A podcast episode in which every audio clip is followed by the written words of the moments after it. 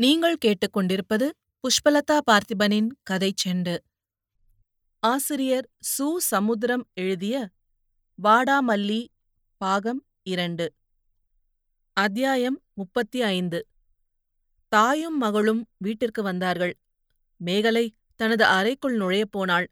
உடனே கங்காதேவி அவள் கையைப் பற்றி செல்லமாக கன்னத்தைக் கிள்ளி தனது அறைக்குள் கொண்டு வந்தாள். மூவர் புரளக்கூடிய பெரிய கட்டில். மாடத்தில் முர்கேவாலி மாதா. சுவர்களில் பல்வேறு வகை படங்கள் கங்காதேவி மகளுக்கு விளக்கினாள். இந்த ஆயில் பெயிண்டிங்கு எங்க தாத்தா படம். அசல் ராஜ்புத். இது எங்க அம்மா படம். எப்படி ராணி மாதிரி இருக்கா பாரு. அது என் அக்கா இவன் என் அண்ணன். இவனுக்கு நான் தம்பியாகாமல் தங்கையா ஆன கோபத்துல துப்பாக்கி எடுத்து சுட வந்தான். பால்ல விஷத்த கூட கலந்தான். அண்ணனுக்கு தம்பி தங்கையா மாறினாலும் தங்கைக்கு எப்பவும் அண்ணன் அண்ணன் தானே. அதனால அவனை என்னால வெறுக்க முடியல.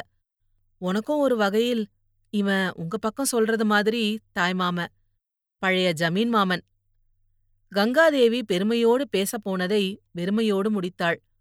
பிறகு தனக்கும் பாசம் கொடுக்க அதை திருப்பி வாங்க ஒரு ஜீவன் கிடைத்திருக்கிறது என்ற ஆறுதலில் மேகலையிடம் மனம் கொட்டி பேசினாள். நெசமாவே சொல்ற. நீ என் மகளா வந்ததுக்கு பெருமைப்படுற. இன்னும் பல ஜென்மங்கள்ல நீ மகளா வாரதுக்கும் நான் ஆயிரம் தடவை கூட அலியா பிறக்க தயார். ஆனா ஒரு கண்டிஷன். அடுத்த ஜென்மத்துல நீ நெசமாவே பெண்ணா பிறக்கணும்.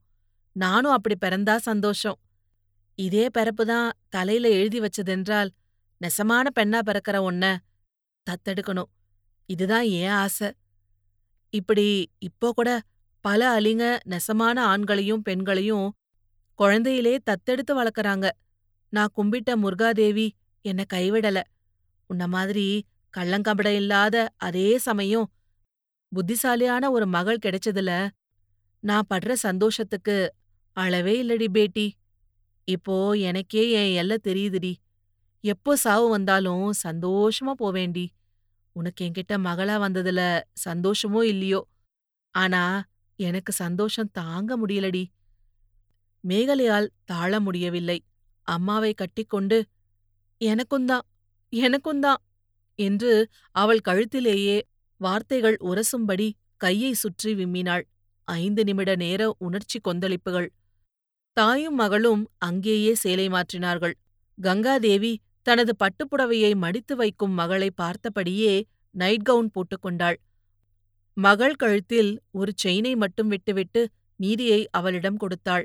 மாடத்தில் வைக்கப்பட்ட ஒரு சாவிக் கொத்தை அவளிடம் நீட்டினாள். பிறகு எதேச்சையாக பேசினாள். கொஞ்ச நாள் பொறுத்துக்கோடி. ஒரு மாதம் கழிச்சு ஹார்மோன் ஊசி போட்டா மார்பகத்துல பேடு தேவையே இல்ல. பெருசாயிடும்.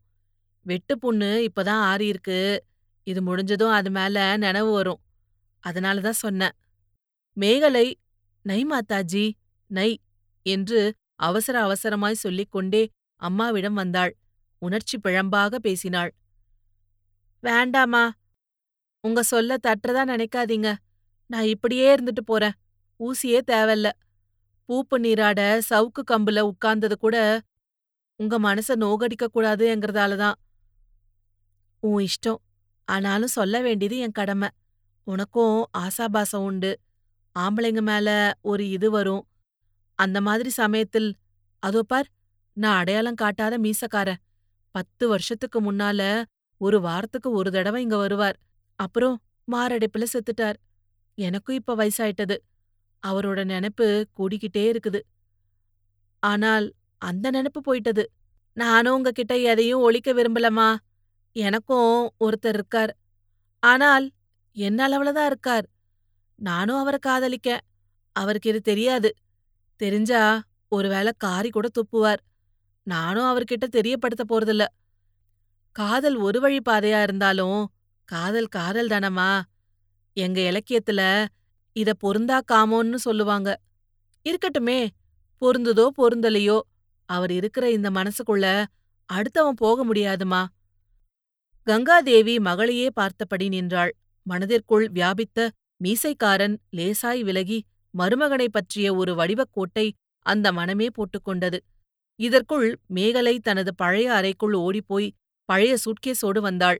துணிகளையும் அங்கேயும் இங்கேயுமாய் சிதற அடித்துவிட்டு ஒரு புகைப்படத்தை நாணிக் கோணியபடி கங்காதேவியிடம் காட்டினாள். அவள் செல்லமாக அதட்டினாள். இப்படி அடி படத்தை கசக்கி வைக்கிறது? நான் சொல்றேன் சாமுதிரிகா லட்சணப்படி இவன் நல்லவன். அரவானுக்கு முப்பத்தி ரெண்டு லட்சணங்கள் இருந்தா இவனுக்கு இருபதாவது தேரும். இவனை நினைத்தா எவன் நினைப்புமே வாராதுடி. இத கொஞ்சம் பெருசுபடுத்தி ஃப்ரேம் போட்டு மாட்டிடலாம். உன் மேஜையிலே வச்சுக்கோ. அப்புறம் உங்க அம்மா அப்பா அடிக்கடி என்கிட்ட சொல்வியே அக்கா அவங்க படம் இருந்தாலும் கொடு ஃப்ரேம் போடுவோம். இந்த வீட்ல இனிமே உனக்கு தாண்டி முதல் மரியாதை நான் முருகே மாதாவோட ஆலமரத்தடியில ஒதுங்க போற கிழவி. மேகலை மீண்டும் சுயம்புவாகி பெற்றோரை நினைத்தான் கூட பிறந்தவர்களை நினைத்தான் சின்ன பிள்ளைகளை நினைத்தான் கண்கள் பொங்கின இதயம் கழண்டு விடும் போலிருந்தது. பிறகு உடம்பை ஒரு குலுக்கு குலுக்கி மனத்தை ஒரு நிறுத்து நிறுத்தி கங்காதேவியின் தோளில் சாய்ந்து மேகலையாய் ஓலமிட்டாள். எல்லாமே நீதாம்மா நீதாம்மா அப்போது சுயம்புவின் கத்தலைப் போல் ஆயிரம் ஆயிரம் கத்தல்கள் வாயிலும் வயிற்றிலும் அடித்துக் கொள்ளும் அலிகளின் புலம்பல்கள் பலத்த ஒப்பாரி அங்கும் இங்குமான காலடி சத்தங்கள் மாதாஜி மாதாஜி என்ற புலம்பல்கள். தாயும் மகளும் வெளியே எட்டிப் பார்த்து பரபரத்தார்கள் படபடத்தார்கள். தாயும் மகளும் வாயும் வயிறும் கூட வேறில்லாதவர்கள் போல் வெளியே வந்து என்ன என்ன? என்ற ஒரே வார்த்தையை ஒரே சமயம் அடுக்கடுக்காய் கேட்டார்கள். அவர்களைக் கண்டதும் அழுது கொண்டிருந்த எல்லா அலி ஜீவன்களும் அங்கே ஓடி வந்தன. கீழே புரண்டவள்களும் வாயிலும் வயிற்றிலும் அடித்துக் கொண்டவள்களும் தலைவிரி கோலமாக அவர்கள் முன்னால் வந்து நின்றார்கள். எல்லோரும் ஒரே சமயத்தில் சொல்ல முற்பட்டனர். இதனால் வேகமான சுழலில் நீர் மொள்ள முடியாது என்பது போல் வாய்க்குள்ளிருந்து வார்த்தைகளை எடுக்க முடியாமல் அல்லாடினார்கள். ஒரே ஒருத்தி நீலிமா. மாதாஜி இந்திரா மர்கயா. மாதாஜி கோ பாடிகார்ட்ஸ் மார்த்தியா. என்று அரற்றினாள். அப்போது எல்லா அலிகளும் மீண்டும் ஒரேடியாய் அழுதார்கள். சிலர் வளையல்களை தலையில் அடித்தே உடைத்தார்கள். நீலிமாதான் சிறிது சமாளித்து ரொக்கே ரொக்கே! என்று சொல்லிவிட்டு கண்ணீரும் கம்பளையுமாய் ஒப்பித்தாள். மாதாஜி நம்ம எல்லாம் மனுஷ ஜீவனா மதிச்சு வீடு கட்டி விளக்கேத்தி தந்த இந்திராஜிய அவங்களுக்கு காவல் காக்கிற போலீஸே சுட்டு கொன்னுட்டாங்களாம். அம்மாவ ஆஸ்பத்திரியில பாத்துட்டு அலமோதி வந்தவங்க அழுதுகிட்டே சொல்றாங்க. கங்காதேவி கத்தினாள். அவள் தோரணைக்கு புறம்பான காட்டு கத்தல். இருக்காது இருக்க முடியாது. எங்க அம்மா இந்திராஜி சாக மாட்டா. அவள் மேல் குண்டு பாய்ந்தாலும் குண்டுதான் சாகும். நம்மோட அம்மா சாக மாட்டா. கங்காதேவி ஒப்பாரி போடுகிறவர்களே அன்னை இந்திரா இறந்து விட்டதாக தங்கள் ஆசைக்கு ஒரு வெளிப்பாடு செய்கிறார்கள் என்பது போல் அவர்களை ஒட்டுமொத்தமாய் கோபத்தோடு பார்த்தாள். ஒரு சிலரை அடிக்கக்கூட கையை ஓங்கினாள். ஆனால் யதார்த்தம் அவள் விருப்பத்திற்கு விரோதமாக கூத்தாடியது. கோர தாண்டவமிட்டது கடைகள் டப் டப் என்று மூடப்பட்டன. ஆங்காங்கே சாலைகளில் ஓடிய பஸ்கள் அப்படி அப்படியே நின்றன. மக்கள் கும்பல் கும்பலாய் போய்க் கொண்டிருந்தார்கள். ஒரு சில இடங்களில் மயான அமைதியோடு கூடிய நடை இன்னும் சில இடங்களில் குய்யோ முறையோ என்று கூப்பாடோடு ஓடிய மனித காலடி சத்தங்கள். கங்காதேவி நிலை குலைந்தாள். நம்ப முடியாதது நடந்துவிட்டது.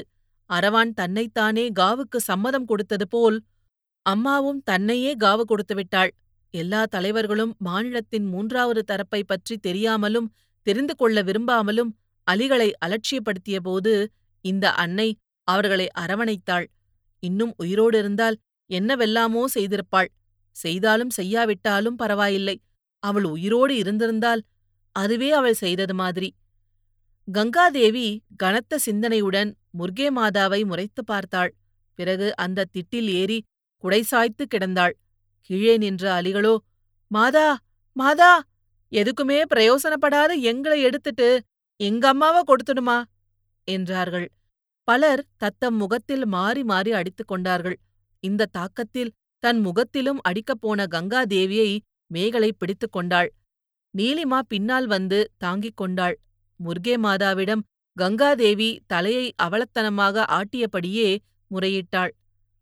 எம்மா எம்மா எத்தனையோ வேலைக்கு மத்தியில் இந்த பக்கம் வந்து எங்கள விசாரிக்கிற தாயே தேர்தலுக்கு முன்னால வராம பின்னால் வந்த மாதா உன்னை பேடித்தனமா கொன்னுட்டாங்களே. முருகே மாதா நீ ஒரு மூர்க் மாதா. எங்க அம்மாவோட சாவ தாங்கிக்க சக்தியாவது கொடுடி மேகலையும் கேவி கேவி அழுதாள். அன்னை இந்திராவுக்கு ஒரு அழுகையும் அவளுக்காக இப்படி அழும் தாய்க்காக ஒரு அழுகையுமாய் அழுதாள். கங்காதேவி எழுந்தாள். எல்லோரும் அவளையே பார்த்தபோது அவள் ஒருவர் ஒருவருக்காய் சொல்வது போன்ற உரத்த குரலில் சொன்னாள். வாங்க எல்லோரும் போகலாம். அம்மாவ கடைசியா பாப்போம். கவுனோடு புறப்படப் போன கங்காதேவியை நீலிமாவும் லட்சுமியும் வீட்டுக்குள் கொண்டு போனார்கள். அவர்களே அவளுக்கு புடவை கட்டிவிட்டார்கள். மேகலை எதுவும் புரியாமல் அம்மாவையே சுற்றி சுற்றி வந்தாள். கங்காதேவி மகளிடம் சொன்னாள். உனக்கு இன்னும் வெட்டுப்பட்ட இடம் ஆர்லடி கூட்டத்துல இடிபட்டு ஏதாவது ஆயிடப்படாதம்மா. நீ இங்கேயே இரு லட்சுமி.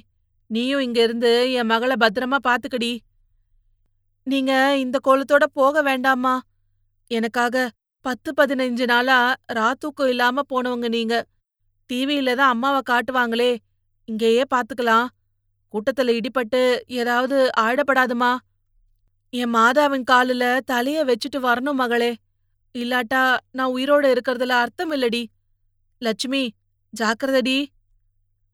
லட்சுமி மேகலையின் கையை உரிமையோடு பற்றிய போது கங்காதேவி ஒரு ராணி தேனி பறப்பது போல் நடந்தாள். உடனே அத்தனை சேலாளிகளும் அவள் பின்னால் நடந்தார்கள். அத்தனை பேரும் அவளைப் போலவே அழுது நடந்தார்கள். மாதாஜி அமர் ஹை! ஜிந்தாபாத்!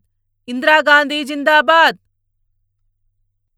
இது போன்ற பல சுவாரஸ்யமான கதைகளை கேட்க கதை செண்டு சேனலை லைக் பண்ணுங்க கமெண்ட் பண்ணுங்க ஷேர் பண்ணுங்க. மறக்காம சப்ஸ்கிரைப் பண்ணுங்க. நன்றி.